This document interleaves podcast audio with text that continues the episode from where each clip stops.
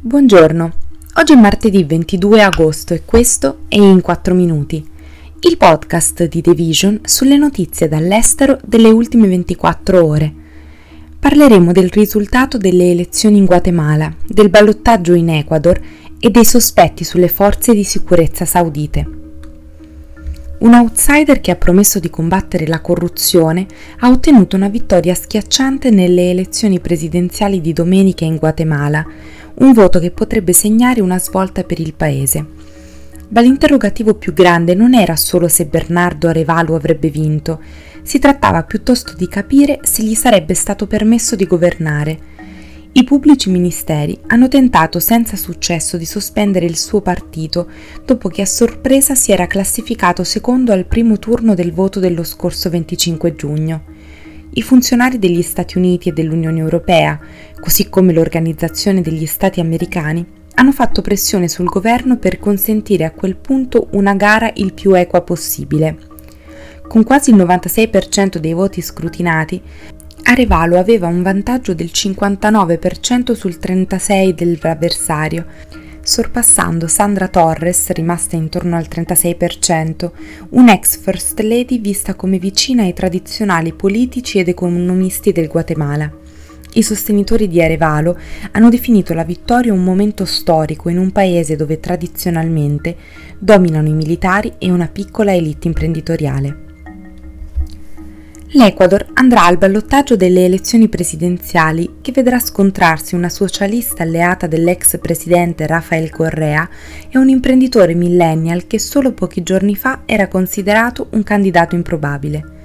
Con la maggioranza dei voti scrutinati, Luisa González, ex legislatrice di sinistra e collaboratrice di Correa, ha ottenuto circa il 33% dei voti domenica, mancando il vantaggio necessario per diventare presidente al primo turno. I sondaggi avevano previsto che sarebbe passata al secondo insieme a uno dei due candidati di destra, che si sono concentrati su soluzioni da pugno di ferro dopo la violenza dello spaccio nel paese, in particolare nei giorni successivi all'assassinio del candidato alla presidenza, Fernando Villavicencio, che ha sconvolto la campagna elettorale del paese sudamericano. Gli elettori hanno invece scelto Daniel Noboa, un ex legislatore di 35 anni e figlio di un noto uomo di affari, che ha ottenuto circa il 24% dei voti. Al terzo posto si è piazzato il giornalista Christian Zurita, che ha sostituito Villavicencio e ha corso su una scheda già stampata con il nome del candidato scomparso. La performance di Noboa in un dibattito la scorsa settimana, pochi giorni dopo l'uccisione di Villa Vicenzio, ha attratto gli elettori indecisi, stanchi della feroce battaglia politica che da tempo consuma le elezioni ecuadoriane. Le forze di sicurezza saudite avrebbero ucciso centinaia di migranti etiopi e richiedenti asilo che cercavano di attraversare il confine del paese con lo Yemen, secondo quanto dichiarato da un recente report di Human Rights Watch, sparando a distanza ravvicinata e con armi esplosive a diversi gruppi di persone sulle montagne.